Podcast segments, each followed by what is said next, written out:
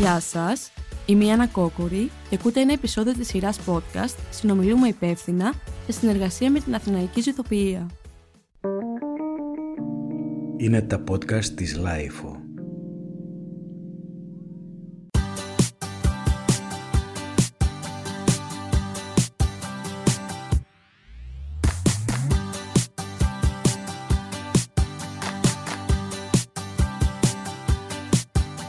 Σήμερα έχουμε μαζί μας δύο νέα παιδιά, τον Χρήστο και τη Μαρία, με τους οποίους θα μιλήσουμε για τη σχέση της νέας γενιάς με το αλκοόλ. Γεια σου Χρήστο.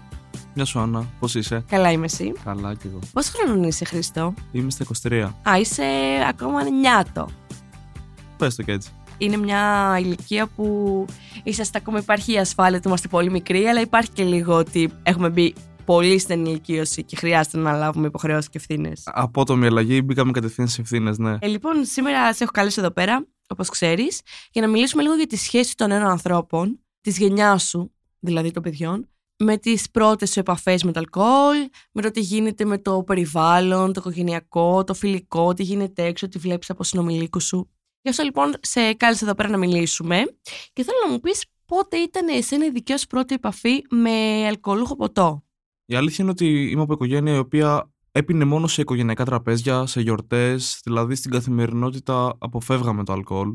Οπότε την πρώτη μου επαφή δεν τη θυμάμαι, η αλήθεια είναι. Σίγουρα ήταν σε κάποιο οικογενειακό τραπέζι, που είτε θα έπινα λίγο κρασί από τον πατέρα μου, από τη γιαγιά μου, από τον παππού μου. Σου δίνανε έτσι και καλά για πείραγμα και για πλάκα. Ναι, μία δόση ένα σφινάκι, ας πούμε. Κάπως έτσι. Αλλά ποτέ δεν μου έκανε κάποια ιδιαίτερη εντύπωση, δεν με ενθουσίασε κάτι. Αυτή ήταν η πρώτη μου επαφή. Τι εντύπωση να σου κάνει το να μας δώσουν 10 χρονών, 11, ναι, μισό ποτήρι μπύρα. Κοίτα, αυτό το κάνανε και στη δικιά μας τη γενιά. Εγώ είμαι 30. Δικιά μας τη γενιά. Εντάξει, δεν απέχουμε πάρα πολύ, αλλά θεωρώ ότι οι δικοί μου γονείς και πιο παλιοί το κάνανε αυτό έτσι λίγο. Α, το παιδί θέλει να δοκιμάσει με το ποτήρι μου, πιες λίγο μπύρα να γελάσουμε. Και βλέπω ότι υπάρχει μεγάλη αλλαγή στους νέους γονείς. Οι νέοι γονείς, από ό,τι βλέπω κιόλας από φίλους και τα λοιπά, το αποφεύγουν τελείως. Δηλαδή, σαν να έχει κοπεί αυτό το κακό συνήθειο που γινόταν τα παλιότερα χρόνια.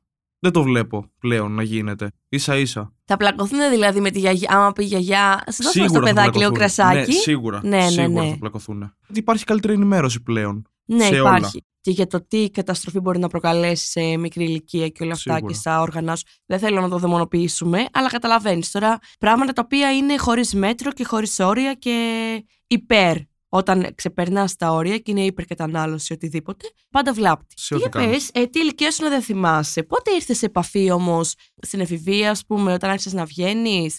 Σε πιο έτσι δικιά σου επιλογή θα πιω ένα ποτό, μια μπύρα? Από τα 12 μου. Η αλήθεια είναι ότι ασχολούμουν με τον αθλητισμό, με ποδόσφαιρο, με γυμναστικές, κάθε μέρα ήμουν σε άσκηση. Οπότε, όταν η καθημερινότητά σου είναι αυτή, δυσκολεύεσαι να πιεις αλκοόλ.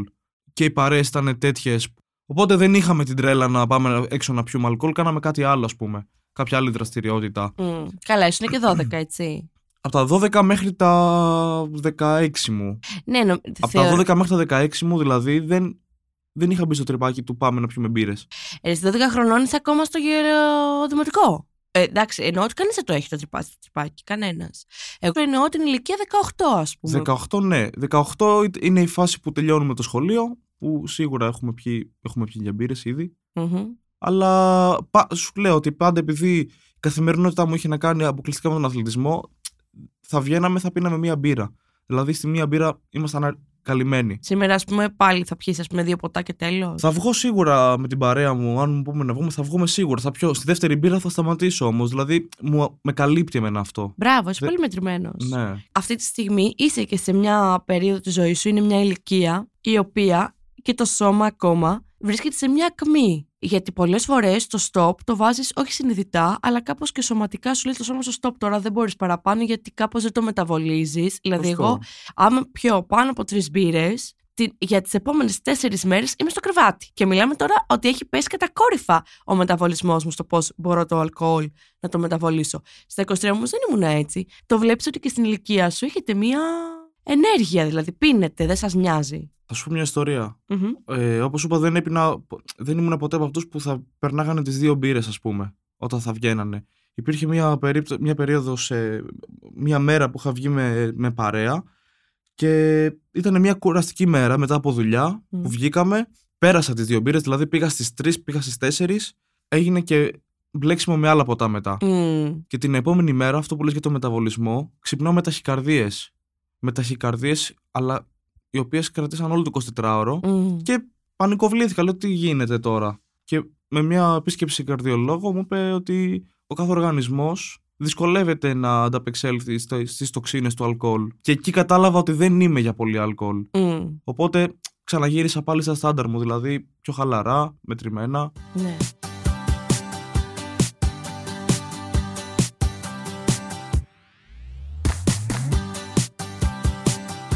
Έχεις πάρει ενημέρωση έτσι, γιατί είσαι πιο νέος και κυκλοφορείς, από ό,τι καταλαβαίνω, και στα social media, έχεις social media, τηλεόραση βλέπεις. Έχεις πάρει ενημέρωση ποτέ για το αλκοόλ και τις συνεπιές του? Έχεις δει ποτέ καμπάνιες? Θυμάσαι κάτι χαρακτηριστικό που σου έχει μείνει να πεις κοίτα να δεις τι μπορεί να σου κάνει αυτό? Γιατί ας πούμε για το τσιγάρο το βλέπουμε αρκετά συχνά. Το μόνο που θυμάμαι όσον να γίνονται διαφημίσεις και καμπάνιες για την κατάχρηση του αλκοόλ είναι μόνο για την οδήγηση. Δηλαδή και από τα παιδικά μου χρόνια και από το σχολείο, δηλαδή θυμάμαι μόνο αυτό. Δηλαδή όταν οδηγάμε δεν πίνουμε. Δεν θυμάμαι όμως ούτε για συνέπειες, άλλες συνέπειες, τίποτα παραπάνω. Όπως γινόταν μια σωστή καμπάνια για το τσιγάρο και τις συνέπειες του τσιγάρου και το τι μακροπρόθεσμα θα προκαλέσει το τσιγάρο. Ναι. Εκεί γινόταν μια σοβαρή ενημέρωση. Στο αλκοόλ δεν γινόταν ποτέ. Ναι. Έτσι, που το αλκοόλ σε καταστρέφει πιο σύντομα από ότι το τσιγάρο. Είναι και κάτι που έχεις άπειρη προσβασιμότητα, δηλαδή στα περίπτερα, ας πούμε. Έχεις, ας πούμε, βγει με φίλο σου ή με φίλη σου. Καλά. Ειδικά στα ραντεβού, δεν το συζητάω, θα παίξει αλκοόλ και σε μικρότερες ηλικίες. Αλλά έχεις βγει να πεις πάμε να κάνουμε μια βόλτα. Αλλά πάρουμε και μια μπύρα από το περίπτερο να κάτσουμε κάπου. Δηλαδή να συνοδεύεις τη βόλτα σου και αυτό που κάνεις με αλκοόλ. Πολύ σπάνια. Πολύ σπάνια, ναι. Θα το κάνω μόνο εάν έχω πιει ήδη 2-3 καφέδες που είναι αυτό πίνω καθημερινά. Μόνο τότε θα πω άντε ας πάρω μια μπύρα αφού έχω πιει 3 καφέδες, δεν μπορώ πιο άλλον. Κατάλαβες. Αλλά πολύ σπάνια. Νιώθεις ότι χάνεις τον έλεγχο. Άμα πιεις πολύ και κάπως μεθύσεις. Δεν χάνω τον έλεγχο, χαλάω τον εαυτό μου. Δηλαδή μπαίνω σε ένα κακό mood μετά. Ναι, μου χαλάει η διάθεση, ναι. Δεν είμαι συγκεντρωμένος στην παρέα, δηλαδή σε αυτό που είχαμε πριν. Ναι. Κατάλαβες, ναι. Θέλω να πάω σπίτι μου, δηλαδή, μετά το πολύ αλκοόλ, δηλαδή να πάω να κοιμηθώ. Μου κάνει εντύπωση γιατί ανέφερες ότι από τα 12 σου μέχρι τα 16, ξέρω εγώ, έπινες. Όχι έπινες. Τα 12 μπερδεύτηκα. Από το γυμνάσιο Λύκειο, σε αυτή την περίοδο. Ναι. Δεν είχες έρθει σε επαφή με το αλκοόλ. Καθόλου, το οποίο για μένα είναι απόλυτα φυσιολογικό. Μου το λες και είναι. Όχι, δεν είναι φυσιολογικό. Γιατί είχαν έρθει άλλοι φίλοι σου. Φυσιολογικό δεν είναι, γιατί ειδικά από την τρίτη γυμνασίου μέχρι την τρίτη ηλικίου ήδη έχουν αρχίσει τα παιδιά, μεγαλώνουν, εφηβεία, πειραματίζονται, βγαίνουν, πίνουνε. Δεν είναι. Είναι σύνηθες. Είναι σύνηθες έτσι. Ναι. Στην Ελλάδα εγώ το είχα δει και. Ναι, στην Ελλάδα είναι σύνηθες. Το λέω και το επιβεβαιώνω και εγώ που είμαι λίγο πιο. Είμαι millennial, ας πούμε. Έβλεπες σε σπίτια συνομιλικών να παίζει πολύ αλκοόλ, περαδόθε, ας πούμε. Όχι. Εμένα δεν μου είχε τύχει κάτι τέτοιο. Δηλαδή υπάρχει. Παλιά, ας πούμε, εμείς, και ακόμα υπάρχουν σε σπίτια γονέων και θείων και αυτά, υπάρχει μια τεράστια κάβα, φουλ ποτά. Υπήρχε. Αλλά σου είπα, δηλαδή, αυτή η κάβα θα άνοιγε σε κάποια επίσκεψη, σε μια μάζοξη του πατέρα μου με φίλους του, με οικογενειακούς φίλους κτλ. Τότε θα άνοιγε. Δηλαδή, άντε με το βραδινό να πίνανε ένα ποτήρι κρασί, ας πούμε. Ναι, εγώ, ας πούμε, αυτό. Δεν το έχω δει πολύ να συμβαίνει. Δηλαδή, έχω δει τις κάβες αυτές που λες σε σπίτια φίλων, από γονείς τους, τα δικά μου, παππούδες, που πραγματικά ήταν πάντα γεμάτα αυτά τα μπουκάλια. Ακόμα και τώρα, αν πας, είναι σκονισμένα γεμάτα μπουκάλια, ουίσκια, παλαιόμενα. Αλλά δεν τα ανοίγανε. Και παρατηρώ ότι στη δικιά μου ηλικία, τώρα το γυρνάω λίγο προς εμένα, προς τους 30, ας πούμε, μέχρι και 40, το πίνουμε το βραδινό μας το ποτάκι. Δηλαδή θα έχουμε στο σπίτι ένα ποτό που θα το καταναλώσουμε. Θα φτιάξουμε να πιούμε μαργαρίτες στο σπίτι. Θα πιούμε το κρασάκι μας καθημερινά ή μέρα παραμέρα. Έτσι, ένα ποτηράκι. Είμαστε λίγο πιο. Το έχουμε λίγο πιο απενεχοποιημένο. Σαν χαλάρος το βλέπεις όμως. Ναι, το βλέπεις σαν χαλάρος. Ναι, είναι. Μου συμβαίνει και εμένα τον τελευταίο καιρό συχνά. Δηλαδή μετά από δουλειά το βράδυ να γυρίσω σπίτι, να κάνω ένα μπάνιο και να πιω μια μπύρα έτσι, να χαλαρώσω πριν πάω να κοιμηθώ, ας πούμε, κάπως έτσι. Είναι ωραίο δηλαδή, είναι διασκεδαστικό. Ναι. Ειδικά τώρα που καλοκαιριάς να κάτσεις στο μπαλκόνι να πεις μόνος μια μπύρα έτσι, να χαλαρώσεις. Κοίτα, τώρα που καλοκαιριάζει αυτό το πράγμα είναι μεγάλη παγίδα. Ναι, αυτό. Είναι που σηκώνει πάρα πολύ. Δροσερά ποτά, ακριβώς, φρουτόδι. Ακριβώς. Το βλέπεις σαν ανάσα. Ναι.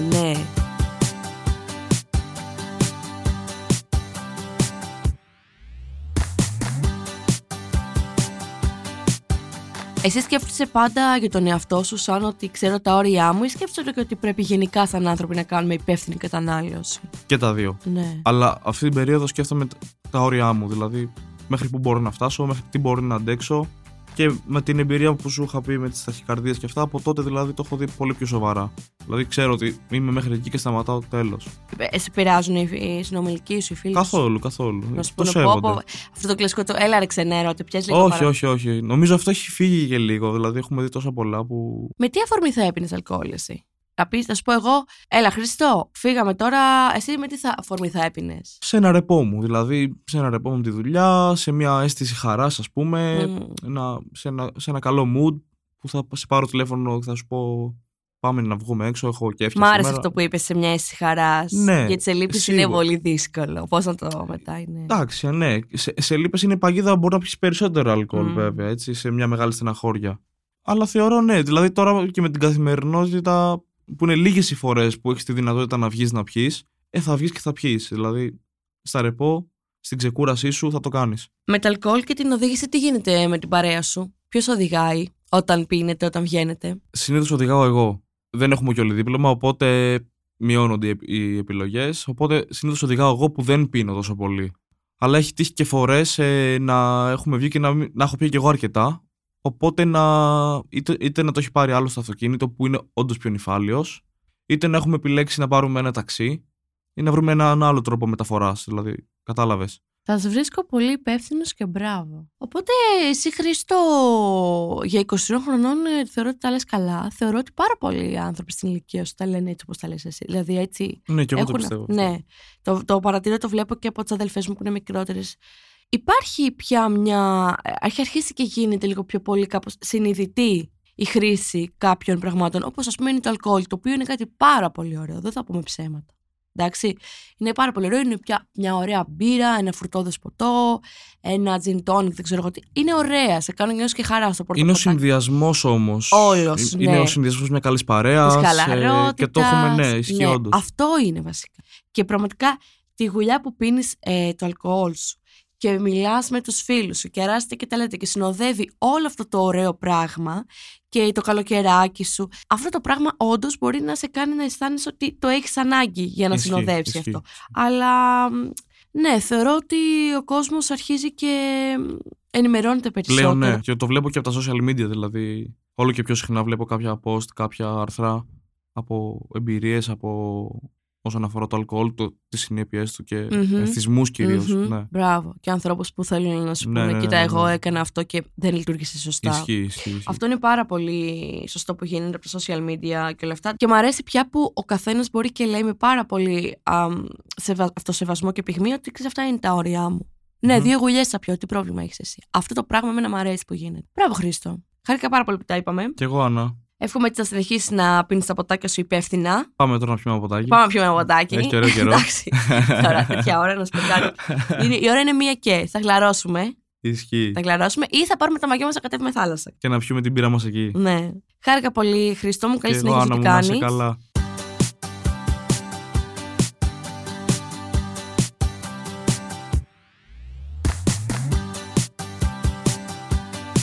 Πάμε να ακούσουμε τώρα μια νέα κοπέλα, τη Μαρία, με την οποία θα μιλήσουμε για τη σχέση της με το αλκοόλ και την εμπειρία της. Γεια σου Μαρία, τι κάνεις? Γεια σου Άννα, είμαι πολύ καλά. Εσύ? Χαίρομαι και εγώ πολύ καλά είμαι. Μαρία, πόσο χρονών είσαι? Είμαι 24.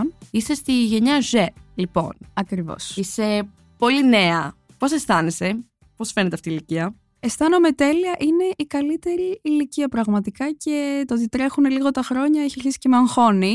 Αλλά απολαμβάνουμε τη στιγμή. Μετά τα 30 αρχίζουν και τρέχουν τα χρόνια. Φτάσεις 50 για το καταλάβεις. Η αλήθεια είναι ότι η γενιά μου λίγο αγχώνεται, νομίζω, για αυτό το θέμα. Αλήθεια? Ότι θα μεγαλώσει γρήγορα? Νομίζω ναι. Κοίτα, η αλήθεια είναι ότι έχει μεγαλώσει πολύ απότομα. Οι πιο μικρές γενιές κάνουν πράγματα ή τουλάχιστον δείχνουν κιόλας εμφανισιακά σαν πολύ μεγαλύτερη από την ηλικία τους. Σωστά, έτσι συμφωνώ. Μου φαίνεται.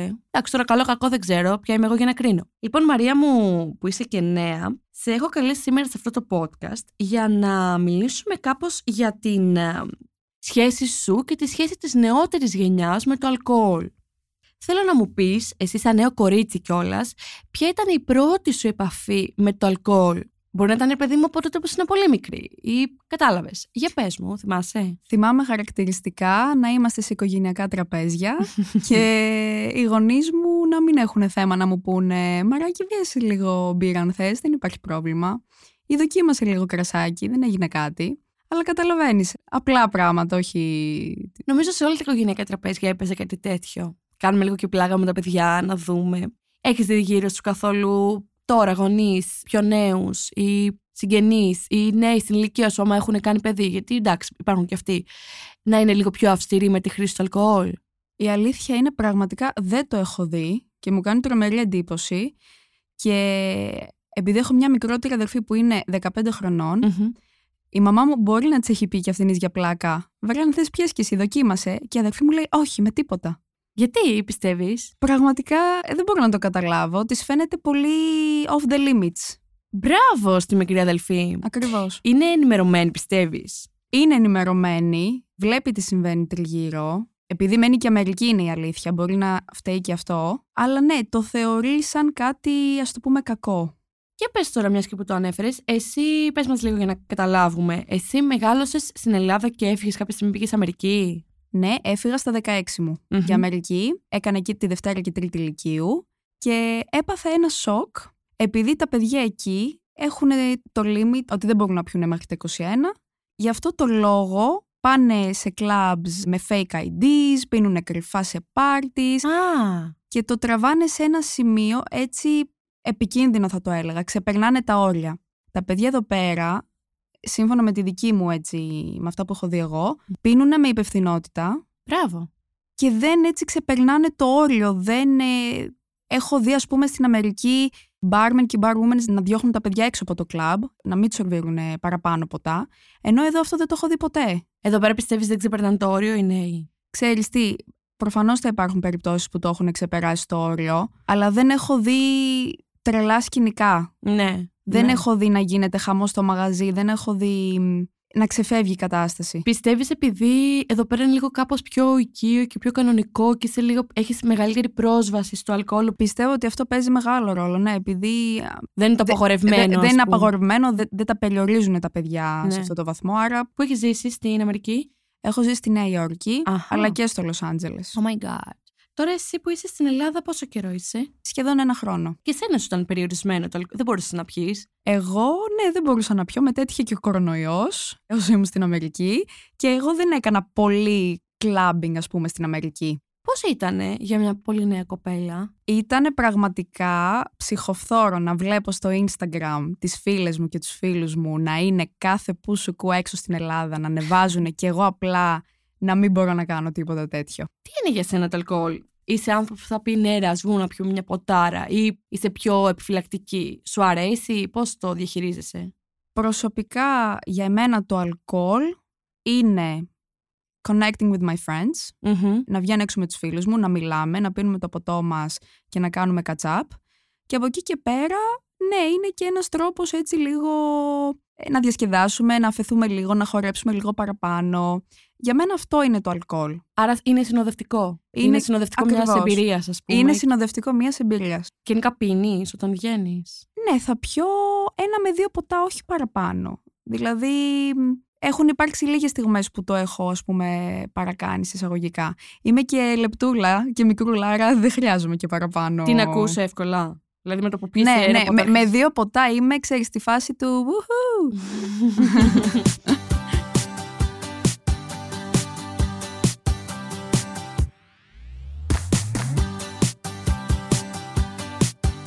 Γύρω σου, η συνομιλική σου, υπάρχει μια συνδοσία, θα έλεγες, ή υπάρχει μέτρο? Θα έλεγα ότι στο περίγυρό μου υπάρχει μέτρο.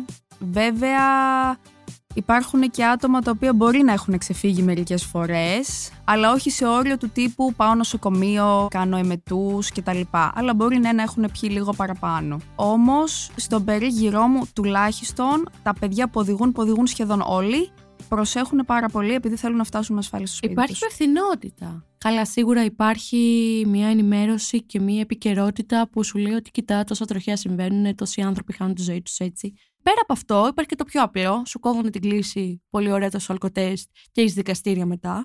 Απλά Πιστεύεις ότι υπάρχει και κάποια ενημέρωση στη νέα γενιά? Είναι πιο ενημερωμένοι, βλέπουν πιο πολλές καμπάνιες, διαβάζουν πιο πολύ. Δηλαδή, έχετε μια επαφή με τις συνέπειες αρνητικές του αλκοόλ, ή απλά κι εσείς, όπως και εμείς, από τους γονείς τα μαθαίνετε ή από τον περίγυρο? Θα πω, οι γονείς είναι το νούμερο 1 σίγουρα, σαν ενημέρωση. Και το νούμερο 2 που έχω δει εγώ σαν διαφήμιση στην Ελλάδα τουλάχιστον, είναι στην Αττική Οδό. Πάνω στη μαύρη οθόνη με τα κίτρινα γράμματα. Ναι. Μην πίνετε όταν οδηγείτε. Mm-hmm. Αυτό. Θυμάσαι ένα ακραίο περιστατικό που είδες και είπες, ή που έζησες εσύ ίδια όντας μεθυσμένη και είπες, τέρμα παιδιά, αυτό όντως είναι πολύ καταστροφικό σε τέτοιες ποσότητες? Όχι, δεν έχω ακούσει κάτι στον περιγυρό μου. Ποιοι είναι οι λόγοι για σένα για να βγεις να πιείς? Μπορεί να βγεις καθημερινά μετά τη δουλειά σου να πιείς, ας πιω ένα κρασάκι, είσαι αυτής της τακτικής, ή θα πεις το Σαββατοκύριακο και αν? Είμαι σίγουρη ότι το χρειάζομαι at least μία φορά την εβδομάδα, αλλά ιδανικά και παραπάνω. Είναι αυτό που είπα, είναι συνοδευτικό, είναι ένας τρόπος χαλάρωσης, είναι να βγεις λίγο να ξεχαστείς, να πιεις το κοκτέιλ σου, να πιεις την μπύρα σου, να συζητήσεις, να ξελαφρώσεις, να χαλαρώσεις. Νομίζω ότι το αλκοόλ έτσι θα έπρεπε να είναι, και έτσι θεωρώ ότι είναι και στους περισσότερους, είναι όχι επιβράβευση, πιο πολύ σαν ότι θα βγούμε για το ποτάκι μας, θα πάμε διακοπές, θα περάσουμε καλά, θα πάρουμε και την πύρα μας, θα πάμε στο γάμο, θα πιούμε, θα χορέψουμε. Ενώ ότι είναι κάτι το οποίο θα περιμένεις να έρθει. Καταλαβαίνω απόλυτα και συμφωνώ, και αυτό είναι που μου αρέσει στην Ελλάδα, ότι τα παιδιά στην Ελλάδα το συνδυάζουν με αυτό ακριβώς που περιέγραψες, ενώ έξω αυτό που είχα δει ήταν ότι τα παιδιά βγαίνανε απλά για να το φτάσουν σε ένα σημείο και να γίνουν χάλια, να μην μπορούν να περπατήσουν. Ενώ εδώ αυτό δεν συμβαίνει, αυτό δεν είναι αυτός ο στόχος που γίνεται. Ναι. Ο λόγος. Έχεις δει ποτέ στην Ελλάδα κάποιον μπάρμαν ή μπαργούμαν ή οτιδήποτε να λέει stop, παιδιά, δεν σας δίνω άλλο? Όχι, δεν το έχω δει ποτέ. Εσύ τι θα ήθελες σαν νέα κοπέλα να δεις, ας πούμε, για περισσότερη ενημέρωση, καμπάνιες και όλα αυτά σχετικά με το αλκοόλ? Τι θα ήθελες να συναντήσεις στα social media, σε αφήσεις έξω, στα σχολεία? Τι θα πρότεινες, ας πούμε? Εγώ, από ό,τι έχω καταλάβει, δεν λειτουργούν οι διαφημίσεις που έχουν να κάνουν με φόβο.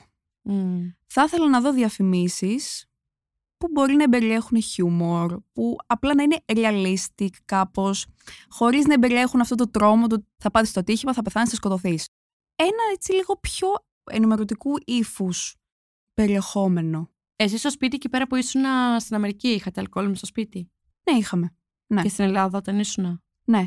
Υπήρχε, ρε παιδί μου, στον περιγυρό σου μια καθημερινή χρήση, ή ένα κρασάκι την ημέρα, ή ας πούμε θα διάσουμε το μπουκάλι σήμερα? Όχι, αυτό δεν υπήρχε, θα διάσουμε το μπουκάλι, αλλά ας πούμε με το μεσημεριανό μας και η μαμά μου και η γιαγιά μου μπορεί να πίνανε ένα ποτήρι κρασάκι ή ένα ποτήρι μπύρα. Με μέτρο πάντα. Είναι κάτι ωραίο. Όλα πιστεύω πρέπει να έχουν μέτρο.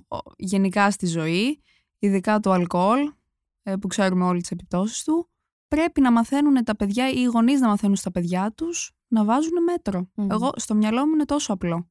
Σε έχουν πει ποτέ ξενέρωτη? Άντε μωρή Μαρία, πιες τίποτα παραπάνω? Ναι, με έχουν πει. Ναι, και εμένα. Μπορεί να μην έχω πια αυτό το δεύτερο, τρίτο σφινάκι τεκίλας και να μου έχουν πει, άντε ρε Μαρία, ναι, μην σε ξενέρωτη. Ναι. Δεν μπορώ άλλη τεκίλα. Ναι. Και αυτό είναι ένα μεγάλο ζήτημα με το πώς σε πιέζει και ο περίγυρος. Peer pressure.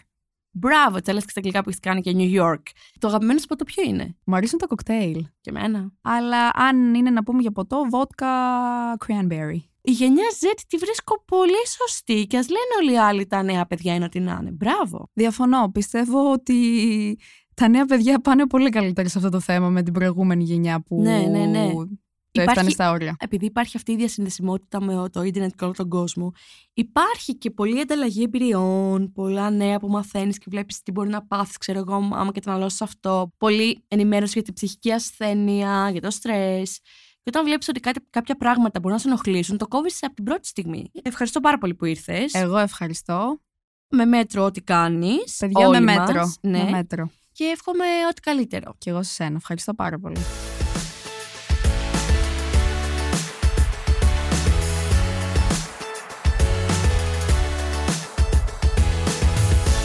Αυτό ήταν ένα επεισόδιο της σειράς podcast «Συνομιλούμε υπεύθυνα» σε συνεργασία με την Αθηναϊκή Ζυθοποιία. Για να μην χάνετε κανένα επεισόδιο της σειράς, ακολουθήστε μας στα Apple Podcast, Google Podcast και Spotify. Ηχοληψία, επεξεργασία και επιμέλεια, Γιώργος Ντακοβάνος και Μερόπη Κοκκίνη.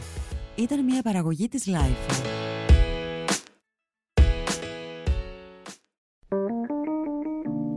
Είναι τα podcast της Λάιφο.